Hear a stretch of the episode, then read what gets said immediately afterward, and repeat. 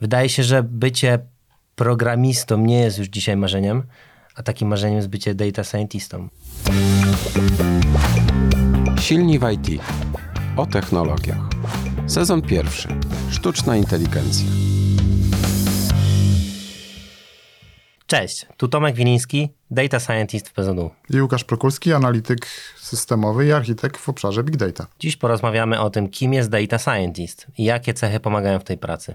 Zastanowimy się, czy humanista może być data scientistem i czy AI zabierze nam pracę. Nasz podcast to Silni w IT o technologii. Tomek, to ty jesteś data scientistą, czyli co robisz tak naprawdę? Wiesz co, z tym terminem jest trochę problem w języku polskim, bo tak naprawdę jak to dobrze odmienić? Data scientist albo kopacz danych, Kopacz analityk danych, danych. To ciekawe. E, Wikipedia proponuje mistrz danych. To brzmi trochę patetycznie. Brzmi jak jakiś mak. Tak. Sam analityk danych trochę nie oddaje tutaj wszystkiego, co robi data scientist, a więc będziemy musieli zostać przy tym terminie. Kim jest taki data scientist? Otóż jest to osoba o szerokich kompetencjach, no bo po pierwsze musi umieć programować. I takim językiem pierwszego wyboru jest Python. Czasami jest to R, Julia, Java, C++. Po drugie, musi umieć w statystykę i matematykę i w uczenie maszynowe. A po trzecie, do tego wszystkiego musi jeszcze umieć w biznes, to znaczy potrafić przekuwać pytania biznesowe na konkretne działania, a do tego trzeba dołożyć jeszcze warstwę komunikacji i storytellingu danych. Dużo tego i pewnie do wszystkiego trzeba znać algebrę albo analizę matematyczną. Warto ją znać. Nie jest to warunek konieczny, ale myślę, że warto wiedzieć, co w tych modelach się dzieje i to pomaga nam być pewnym tego, co robimy. Jakie studia skończyłeś, Łukasz? Tak się Ja jestem fizykiem jądrowym. O właśnie, czy jesteś z tej starej szkoły data scientistów, gdzie Tak. data scientistem zostawało się po fizyce? Dokładnie tak. Myślisz, że ta sztuczna inteligencja wykształci siebie sama tak bardzo, że będzie w stanie zabrać nam pracę, y, nam jako ludziom, którzy siedzą przy danych i coś z nimi robią, tak jak ty, data scientiści? Myślę, że to bardzo dobre pytanie. Zapytajmy o to nasze dzisiejsze gościnie. A są z nami Ania Zadrożna, liderka programów rekrutacyjnych i promocyjnych marki pracodawcy. Cześć. Oraz Ola Kozacka, która jest odpowiedzialna za dostarczanie rozwiązań IT. Cześć. Aniu, do niedawna data scientist był takim jednorożcem i trudno było znaleźć taką osobę na rynku pracy. I zastanawiam się, jak to wygląda dzisiaj, bo ja zaczynałem swoją karierę kilka lat temu, a jak to jest dziś? No, nadal jest trochę jednorożcem, ale mam wrażenie, że trochę się e, zmieniła świadomość kandydatów i też troszeczkę rynek pracy wygląda inaczej, bo tych potencjalnych kandydatów do tej roli jest po prostu więcej, tak? Z racji tego, że coraz więcej e, osób e, świadomie wybierało kierunek studiów, które je gdzieś w, na, na tą ścieżkę zawodową prowadzi. E, I rzeczywiście obserwujemy też bardzo duże zainteresowanie tą rolą, tak? patrząc na, na procesy rekrutacyjne, które prowadzimy, bo jak sobie porównujemy liczbę aplikacji na stanowiska moje ulubione, na przykład programisty e, Java versus data scientisty na poziomie takiego powiedzmy juniora, no to widać ogromną dysproporcję i ogromne zainteresowanie tą drugą rolą, więc zdecydowanie idziemy w takim kierunku, gdzie Nadal jest to trudna rekrutacja, o tym to za chwilę opowiem dlaczego, natomiast zainteresowanie i potencjał kandydatów jest e, zdecydowanie większy niż kilka lat temu na rynku pracy. Czyli programistów jest mniej? Tak. Ale dlaczego? Programistów, znaczy jako tako programistów jest bardzo dużo, natomiast e, w tej chwili sytuacja na rynku wygląda tak, że wszyscy poszukują programistów na poziomie tak zwanych midów, czyli osób, które już mają doświadczenie i są gotowe wejść w rolę w miarę szybko, nie trzeba ich uczyć. No, a z racji tak dużego zapotrzebowania, no to potencjał tych kandydatów jest mały. Jest bardzo dużo ludzi, którzy weszli na rynek pracy po bootcampach e, i bardzo chcą się przebranżowić, no ale wiecie, ten proces trwa, tak? A firmy nie bardzo mają przestrzeń, e, żeby wszystkich uczyć. No, my się staramy to miksować i zatrudniamy i juniorów, i midów, i seniorów, żeby gdzieś tą wiedzą się e, wymieniali. Olu, czy AI zabierze pracę takim rolom jak moja czy Łukasza? Odpowiedzieliście na to w pierwszej części odcinka, mm, bo to, co wy robicie w waszej roli, to nie jest tylko analiza danych, czyli przeglądanie tabelek, przeglądanie karteczek z informacjami, to jest programowanie, to jest rozumienie kontekstu biznesowego, to jest rozmowa z biznesem i tak naprawdę rozumienie tego, co jest na wyjściu z takich algorytmów i tego, jak można to zastosować. Więc moim zdaniem nie. E, ale w otoczeniu rynkowym, tak jak jest przy każdej rewolucji, każda zmiana niesie ze sobą jakiś potencjał, więc e, tak naprawdę mogą pojawić się nowe zawody albo nowe możliwości. E, co więcej, bardzo ciekawe jest to, że e, takim ludziom jak wy pracy nie odbierze, ale być może jakimś y, stażystom, no to taka praca może zostać odebrana, bo AI pewne proste czynności, takie powtarzalne, masowe będzie w stanie bardzo szybko i bardzo tanio robić. Ania Zadrożna. Ale to wszystko, co powiedziałaś a propos tych miękkich kompetencji, to jest to, co, że tak powiem, robi z tego stanowiska troszeczkę jednorożca, bo te twarde rzeczy, o których Tomek opowiadałeś na początku, e, jeżeli chodzi o takie merytoryczne przygotowanie do tej roli, to, jest, że tak powiem, jedna część, ale to właśnie co, co Ola powiedziała, e, umiejętność dogadania się, umiejętność też czasem wytłumaczenia osobom, no, ja akurat jestem totalnie niematematyczna, więc e, wytłumaczyć mi dane jest to wyzwanie i trzeba ku temu posiadać odpowiednie predyspozycje. E, to, to jest druga rzecz, no ale to, co według mnie w roli data scientysty jest też super istotne, to to jest taka świadomość biznesu, tak? No bo samo przekopanie danych, e, jak to zostało tutaj ładnie nazwane, to, to jest jedno, ale też e, zrozumienie tego, co z tych danych wynika dla biznesu, w którym jesteśmy, to to jest super istotne. I ja bym się nie obawiała, że sztuczna inteligencja odbierze pracę data scientystom, na pewno będzie fajnym wsparciem w, w takiej codzienności. E, ale mm, no nie, nie sądzę, żeby to skończyło się tym, że maszyny przejmą tą rolę. A jak myślisz, Ania, to, że e, dużo większe jest zainteresowanie tą rolą niż rolą programisty, czy to może być związane z tym, że nie do końca ta rola jest mm, uświadomiona? Z czym ona się w takich organizacjach jak nasza wiąże? Tak, myślę, że w dużej mierze tak, bo ja też gdzieś tam przeglądając sobie na przykład ogłoszenia e, konkurencji, widzę, że bardzo często data scientystą nazywany jest analityk danych, na przykład w obszarach wsparcia sprzedaży, po to, żeby podbić tak zwany hype tego stanowiska i żeby zachęcić więcej kandydatów do aplikowania.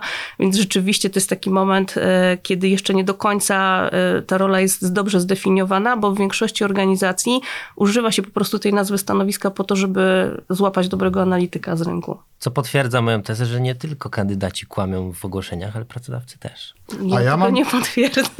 My nie kłamiemy. Ja mam pytanie, w takim razie to ważniejsza jest umiejętność programowania, znajomość algebry, czy te miękkie predyspozycje według was, Ola? Bardziej przedstawianie tabelek i opowiadanie o tych tabelkach, wykresach i tak dalej, czy jednak napisanie porządnego kodu? Odwrócę.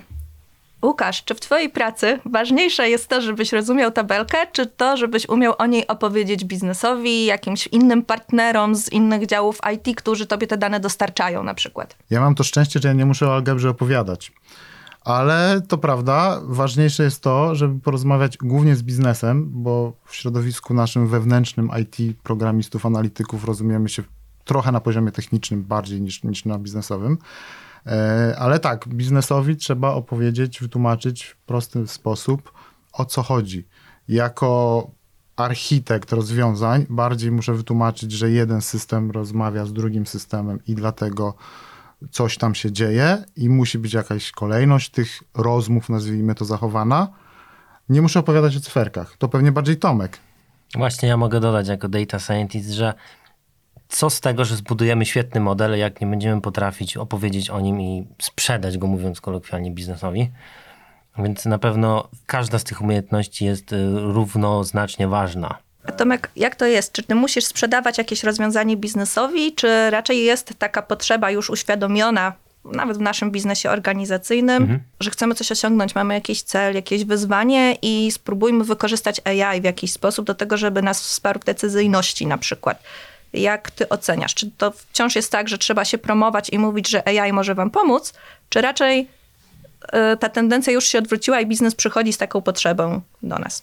W ostatnim czasie ta tendencja się odwróciła i to biznes y, częściej przychodzi z, z pomysłami. Tych pomysłów jest bardzo dużo, chociażby związane z ostatnią rewolucją, jaka się zadziała z czatem GPT, ale sami też wewnętrznie y, jako fabryka sztucznej inteligencji mamy bardzo dużo pomysłów, które testujemy i później prezentujemy pierwsze wyniki i proof of concept biznesowi.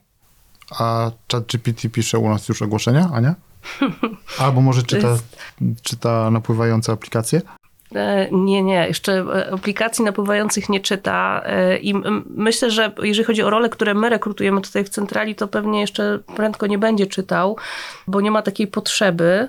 E, Bo też jeżeli chodzi o wykorzystanie e, sztucznej inteligencji w rekrutacji, to ona na tym etapie, na którym jest w tej chwili, ma bardzo duże uzasadnienie w rekrutacjach masowych. Tak? Rekrutacja rekrutacji nierówna. No, jak rekrutuję data scientystę, to uwierzcie, że to jest naprawdę wyłuskiwanie e, talentów. No, jak rekrutujemy na przykład contact center, no to wiadomo, że wtedy mamy trochę większą pulę kandydatów i inne kryteria oceny tych kandydatów, więc łatwiej jest też ten model nauczyć, czego ma szukać. Natomiast tak jak sobie przeglądałam raporty, kto to już robi jak duże jest zainteresowanie tym tematem, to ile deklaratywnie jest duże, to stosunkowo niedużo firm w Polsce wykorzystuje sztuczną inteligencję do przeglądania e, życiorysów. No bo y, jest to obarczone jednak dosyć dużym błędem, tak jak pokazują przykłady, nie wiem, chociażby Amazona, bo w Stanach tego się dzieje bardzo dużo. To, czym my nakarmimy ten algorytm, to dostaniemy z powrotem. I jeszcze mam wrażenie, że nie do końca to rozumiemy i nie do końca ta świadomość w e, biznesie jest, bo wracając do tego do tej kwestii e, tego, które kompetencje są ważniejsze w roli data scientysty, według mnie to jest, wiecie, 50-50. Znaczy w sensie jedno bez drugiego nie istnieje. Jeżeli e, umiesz dobrze korzystać z danych, ale nie umiesz e, wytłumaczyć tego komuś, kto, kto tego, tak jak ja na przykład, nie do końca rozumie, no to wtedy nie spełniasz swojej roli. Nie? W sensie nie, nie dostarczasz biznesowi tego, czego potrzebuje. Dlatego dla mnie ta miękka część w roli data scientysty jest super istotna. Ja bym jeszcze dodał, że w tej roli trzeba uczyć się całe życie i cały czas dokształcać. Ola, chciałaś coś dodać? Chciałam was zapytać, panowie, jako tych praktyków i tych, którzy te role pełnią, jak wy się na co dzień uczycie?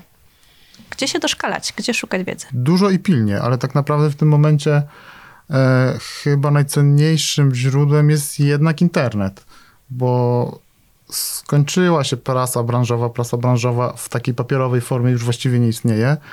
E, wszystkie nowości są publikowane w internecie, mniej lub bardziej dokładnie opisane.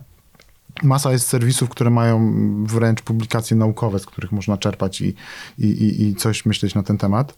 Tomek pewnie w obszarze e, bardziej sztucznej inteligencji i tych wszystkich nowych algorytmów, nowych typów sieci i tak dalej, pewnie ma coś więcej do powiedzenia.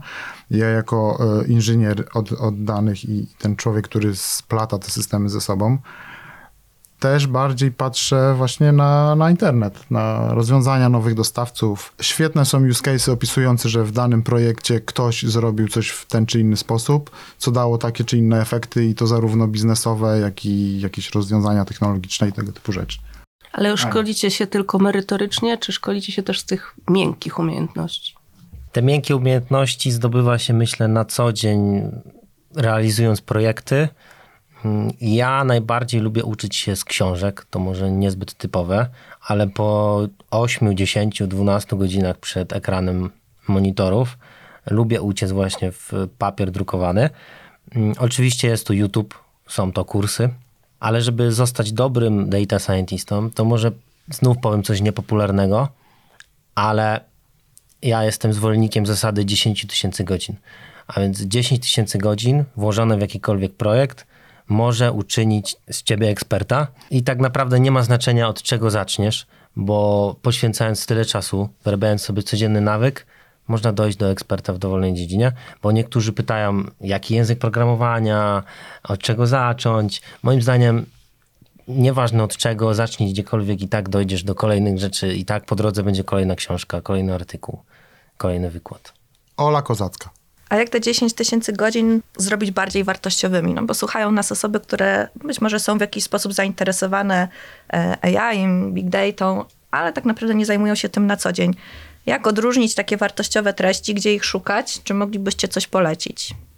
Ja bym trochę odwrócił pytanie. Co my możemy jako PZU powiedzieć o sobie? My mamy całą serię różnych imprez, wydarzeń, yy, szkoleń, wewnętrznych konferencji, na których sami z, siebie dzielimy się wiedzą. No, ja mam tą przyjemność prowadzić newsletter, który jest dystrybuowany w ramach, w ramach PZU. To, co uznamy za interesujące i godne przekazania całej reszcie e, naszego zespołu IT, tak naprawdę całego, ale też i biznes korzysta z tego newslettera, to, to e, pokazujemy. Ostatnio mieliśmy konferencję PZU IT Tech Day, gdzie y, zespoły pokazywały różne osiągnięcia w różnych dziedzinach, dosyć przekrojowo. Więc w PZU o siebie dbamy. Dbamy o to, żeby się dzielić tą wiedzą. Łukasz, wspomniałeś o newsletterach i to na pewno jest dobry sposób, żeby zachować i być takim, nie być takim out of date i żeby wiedzieć, co się dzieje, ale takim sposobem, w którym można się nauczyć najwięcej, jest trafić na odpowiedni zespół i na odpowiednich ludzi. Doświadczeni ludzie w zespole, myślę, że od nich możemy nauczyć się najwięcej. Tak, i tutaj wiecie, dochodzimy trochę do, do tego e, podziału kompetencji miękkich i, i merytorycznych, twardych tak zwanych, bo jednak e, komunikacja to jest wszędzie w biznesie podstawa i e, jeżeli chcemy rzeczywiście się rozwinąć w tej roli, to poza tym, że musimy mieć w sobie ten głód wiedzy, o którym obaj mówiliście, no to bardzo istotne jest to, żeby też chcieć uczyć się od innych. I to ja obserwuję na co dzień w IT, tak? Mam naprawdę bardzo dużo przestrzeni do wymieniania się wiedzą, do dzielenia się tą wiedzą i osoby, które do nas przychodzą i najlepiej się odnajdują i najlepiej ewaluują w tej e, roli, to są właśnie takie osoby, które są otwarte na to, żeby uczyć się od innych. Ola, jako zarządzająca takim obszarem zespołów wdrożeniowych IT, chciałabyś coś dodać, uzupełnić? Mam takie poczucie, że y, czasy, w których ktoś mówił, że poszedłem na informatykę po to, żeby nie gadać z ludźmi, mm, no to tak naprawdę się kończą, bo abstrahując od stanowiska y, programisty, o którym wcześniej wspominaliśmy, to na stanowisku data scientist cały czas wracamy do rozmowy o tym, że te kompetencje miękkie, umiejętności miękkie, komunikacyjne są bardzo istotne, e, a wręcz my budujemy długoterminowe relacje e, z naszymi partnerami biznesowymi. To jest trochę to, o co pytałam Tomka, czy nasz biznes nam na tyle ufa, żeby przychodzić z kolejnymi potrzebami i jakimiś projektami do nas. I rzeczywiście to jest bardzo istotne. E, Wręcz w PZU oferujemy, już tak mówię szeroko, nawet poza IT, przeróżne szkolenia z umiejętności miękkich, z których e, mogą skorzystać wszyscy w IT, nie tylko analitycy, product ownerzy, więc e, jeśli takie potrzeby się pojawiają albo je po prostu dostrzegamy, to na nie odpowiadamy i takie e, programy szkoleniowe oferujemy. I to, co widzimy też, w, jeżeli chodzi o, o kandydatów, którzy do nas przychodzą, do, do organizacji, to też bardzo często słyszymy od nich, że to, co sobie tutaj cenią, to właśnie jest to, że po pierwsze mają doświadczenie z ekspertami, czyli mają doświadczenie z osobami, od których mogą się uczyć i z którymi, e, które gdzieś też im trochę pomagają i wskazują tą ścieżkę e, rozwoju.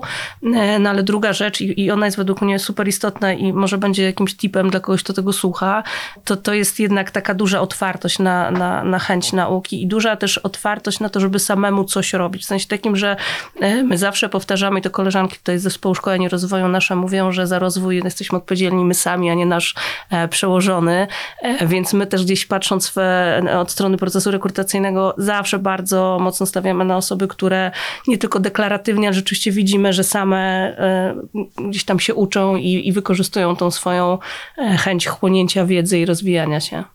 To, co ja bym jeszcze chciała dodać tak z zupełnie innej perspektywy, to jest też to, że PZU daje nam możliwość pracy na bardzo różnorodnych zbiorach danych i w wielu ciekawych projektach, bo tych projektów realizujemy mniejszych, więcej, większych po kilkadziesiąt. E, I też to jest to, o co chciałam was panowie zapytać. Czy któryś z projektów, które realizowaliście, pozwolił wam się czegoś nauczyć? Czy była taka sytuacja, w której musieliście doczytać, przeczytać, zdobyć wiedzę po to, żeby coś zrobić w taki sposób, który was osobiście by zadowolił? I przyniósł efekt biznesowy oczywiście. W każdym z projektów uczymy się czego innego. Jak zaczynałem swoją pracę, to w pierwszym projekcie nauczyłem się Gita, w drugim projekcie nauczyłem się Dockera, w trzecim projekcie dowiedziałem się, co to są szeregi czasowe, więc naprawdę w tym zawodzie nie ma nudy i nie ma dwóch takich samych projektów. Każdy projekt dostarcza wiele, wiele możliwości do nauki i w każdym się czegoś uczymy. W dzisiejszym odcinku dużo mówiliśmy o zawodzie data scientista, ale kiedy ja zaczynałem swoje studia na kierunku analiza danych, to wiedziałem tylko, że chcę coś robić z danymi. Później okazało się, że chcę coś robić ze sztuczną inteligencją i tak naturalnie trafiłem do zawodu data scientista. A to bardzo duża firma z dużą ilością danych i procesów. Jest tutaj cały przekrój zawodów związanych z AI, od inżynierów danych do inżynierów uczenia maszynowego. Czy e, ta różnorodność i to ciągłe uczenie się i na ile jest to obciążające. Czy trzeba być pasjonatem danych albo fascynować się tym zawodem, czy waszym hobby muszą być dane, e, żeby móc ten zawód wykonywać? Nie trzeba być fascynatem danych, ale na pewno to pomaga. To znaczy, może nie tyle fascynatem danych, co przekuwaniem danych w historię, w modele, ten storytelling danych właśnie. I jeśli chcemy zostać takim ekspertem, to taka pasja i zaangażowanie na pewno pomoże w tym, żeby utrzymać ten codzienny nawyk tej nauki, żeby właśnie dojść do tych 10 tysięcy godzin, o których powiedziałem dzisiaj. Łukasz, jak satysfakcjonujące jest wziąć urlop, żeby zrealizować analityczny projekt tak prywatnie? Bardzo satysfakcjonujące. Tomek powiedział o tym, że nie trzeba umieć różnych rzeczy. E, Dla mnie jakby tym kierunkiem, zainteresowaniem się danymi i robieniem czegokolwiek w pracy lub poza nią, być może czasem też na urlopie, jest ciekawość. Dlaczego jest tak, a nie inaczej? Może to moje wykształcenie ma na to wpływ, może jakieś wrodzone cechy charakteru, nie wiem, ale ja, mnie dane zainteresowały dlatego, że chciałbym wiedzieć, dlaczego coś się wydarzy, a jak zacząłem przyglądać się modelom e, machine learningowym czy sztucznej inteligencji, to stwierdziłem, że być może ta sztuczna inteligencja nam powie, a co będzie za chwilę, co wydaje się być jeszcze bardziej ciekawe, na jak nasze przewidywania się sprawdzają, to już w ogóle idealny świat. Ale to jest chyba najtrudniejsze. Słyszałam, że za chwilę najbardziej opłacalnym zawodem będzie praca w fabryce. Ze względu na to, że technologie przejmują ten rynek e, pracowników. Każdy chce być data scientistem, programistą, pracować w IT. To jest w ogóle marzenie wielu osób. E, znaczna część e, osób, takiej młodzieży, kończąc tej szkoły średnie, idzie na studia. No i realnym problemem z kolei staje się praca w fabrykach. Taka praca, która teraz nie jest postrzegana jako atrakcyjna. No i co zrobić, żeby tam ściągnąć pracowników? To są takie przewidywania, że to będzie za chwilę super opłacalne zajęcie. Pytanie, czy ci ludzie w tych fabrykach będą potrzebni? Być może będą to ludzie, którzy programują maszyny, nadzorowania które robotów. coś robią właśnie w tych fabrykach. Tak jak Ania mówisz, do nadzorowania robotów. Ten świat zmienia się chyba teraz tak szybko, że e, każde przewidywania mają taką samą szansę się sprawdzić lub nie. Ja się boję iść na dwutygodniowy urlop, bo jak wrócę, to już mogę stracić pracę, bo nie będę wystarczająco. Gwarantuję ci, że nie. Słuchajcie, w ciągu ostatnich dwóch lat liczba ofert pracy wspominających o sztucznej inteligencji na całym świecie wzrosła ponad dwukrotnie, a profesjonaliści zareagowali na tę zmianę, wykazując y, zwiększone zainteresowanie sztuczną inteligencją i dodając umiejętności AI do swoich profili na LinkedInie. Wydaje się, że bycie programistą nie jest już dzisiaj marzeniem, a takim marzeniem jest bycie data scientistą. Aniu. Wydaje mi się, że taka umiejętność i e, też świadomość tego, jak sztuczną inteligencję można wykorzystać w swojej pracy jest w tej chwili istotna w przypadku tak naprawdę wszystkich ról, tak? No bo to, to straszenie e, tym, że mm, AI zabierze nam pracę, e, ja jestem bardzo daleka od tego, żebyśmy popadali tutaj w, w takie katastroficzne myśli, ale znowu bardzo wydaje mi się istotnym mówienie i uświadamianie tego, żeby tą wiedzę mieć i ją poszerzać, tak? Żeby szukać informacji o tym, co się w mojej działce, w mojej branży dzieje i e, rzeczywiście być na bieżąco, bo to, co Tomek powiedział a propos wypadnięcia na dwa tygodnie, to myślę, że e, w przypadku data scientysty rzeczywiście, w przypadku innych zawodów może, może nie aż tak bardzo, ale e, naprawdę wystarczy wyłączyć sobie, wiecie, powiadomienia z chociażby LinkedIna na miesiąc i po miesiącu wrócić i można się czuć jak po obudzeniu się ze śpiączki, bo tyle się dzieje i tak dużo się zmienia. Ale to bardziej wspomaganie pracy? Według mnie w tej chwili wspomaganie, znaczy w tej chwili trudno jest mi prognozować, wiecie, na 20 lat do przodu, ale patrząc jak, e, jak to w tej chwili wygląda, chociażby w moim obszarze, tak, czyli w rekrutacji i wykorzystanie narzędzi, e, wykorzystanie sztucznej inteligencji w rekrutacji, to tak jak mówiłam, już widzimy e, pierwsze firmy, które wykorzystują algorytmy do przeglądania CV. My sami wykorzystujemy też algorytm do przeglądania CV, który już mamy w bazie, kiedy zaczynamy nowy projekt, żeby szybciej wracać do, do tych potencjalnych kandydatów, z którymi gdzieś w procesach rekrutacyjnych e, się spotykaliśmy. Natomiast wiecie, jest bardzo dużo rozwiązań i dla pracodawców, i dla kandydatów, które naprawdę warto się rozejrzeć i poznać już teraz, bo chociażby w przypadku e, procesu rekrutacyjnego data scientysty e, czy takich ról, które wydają się bardziej analitycznymi, nie wykorzystującymi miękkich kompetencji. Jeżeli ktoś ma obawy, jak e, wypadnie na rekrutacji, są narzędzia, jest e, aplikacja, która pozwala ci nagrać swoje interview e, pod konkretną rolę, wrzucasz tam informacje o wymaganiach stanowiskowych, nagrywasz się i sztuczna inteligencja wraca do ciebie z feedbackiem, co było ok, co możesz poprawić i sobie możesz to przepracowywać. To tak naprawdę wiecie, rola takich coachów kariery, e, powiedzmy, e, też mi się wydaje mocno zagrożona w tym zakresie, bo e, ludzie zaczną korzystać po prostu z tego prostszego rozwiązania, a w kontekście wykorzystania tego w pracy, to tak jak mówiłam, bardzo polecam być na bieżąco i obserwować, co się dzieje. My po swojej stronie w HR-ze mamy już jakieś pierwsze e, próby wykorzystania narzędzi. Pytałeś, czy piszemy ogłoszenia w, z, z czatem. Próbujemy je pisać, natomiast na razie e, e, to też jest proces, tak? Bo nauczenie się dobrego mm, promptowania w czacie, tak żeby on wracał do nas rzeczywiście z tym, czego chcemy, e, to też jest proces, mocno nad tym pracujemy. Ola, a zespoły wytwórcze, programiści korzystają z czata?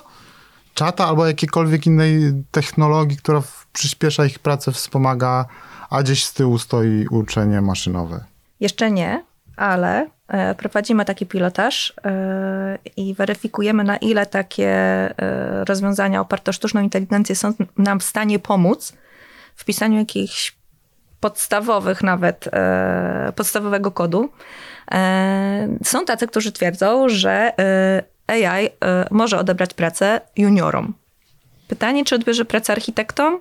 Może być narzędziem wspierającym. W odniesieniu do Twojego poprzedniego pytania, które zadałeś, Ani, że ja w tej chwili widzę AI bardziej w roli wspierającej yy, i to jest tak, że AI odbierze pracę takim ludziom, którzy nie nauczą się z niego korzystać i nie nauczą się z nim współpracować. Jak weźmiesz sobie takiego lekarza, który jest lekarzem od 20 lat, nie dokształca się, e, zapomniał to, czego go 20 lat temu może na uczelni uczyli, a lekarza, który będzie umiał korzystać z nowych rozwiązań, e, który może nie jeździ na sympozja do San Francisco, ale umie skorzystać z informacji, które w przeróżnych bazach wiedzy, materiałach w internecie są, choćby z wykorzystaniem AI, no to taki lekarz będzie odnosił sukces. Zgadzamy się dziś wszyscy, że sztuczna inteligencja nie zabierze nam pracy, ale będzie w niej coraz bardziej widoczna. Osoby, które będą zaznajomione z AI i narzędziami AI, mogą być uprzywilejowane na rynku pracy. E, Bądź będzie to wręcz niezbędne, tak jak dziś posługiwanie się pakietem Office. Mm, Notabene już dziś w pakiecie Office jest dużo AI, a będzie jeszcze więcej. Bardzo Wam serdecznie dziękujemy za odsłuchanie dzisiejszego odcinka podcastu. Naszymi gościniami dziś były Ola Kozacka, dyrektorka do spraw dostarczania rozwiązań IT Dzięki za zaproszenie i dziękuję za fajną rozmowę. i Ania Zadrożna, liderka programów rekrutacyjnych i promocji marki pracodawcy. Ja też dziękuję i wpadnę na korepetycję do Was. A jeśli macie jakiekolwiek pytania, zapraszamy na nasze profile na LinkedIn i na serwis pzu.pl łamane przez silni w IT. Dziękujemy i do usłyszenia. Do usłyszenia. Zapraszamy do wysłuchania pozostałych odcinków naszego podcastu Silni w IT o technologiach.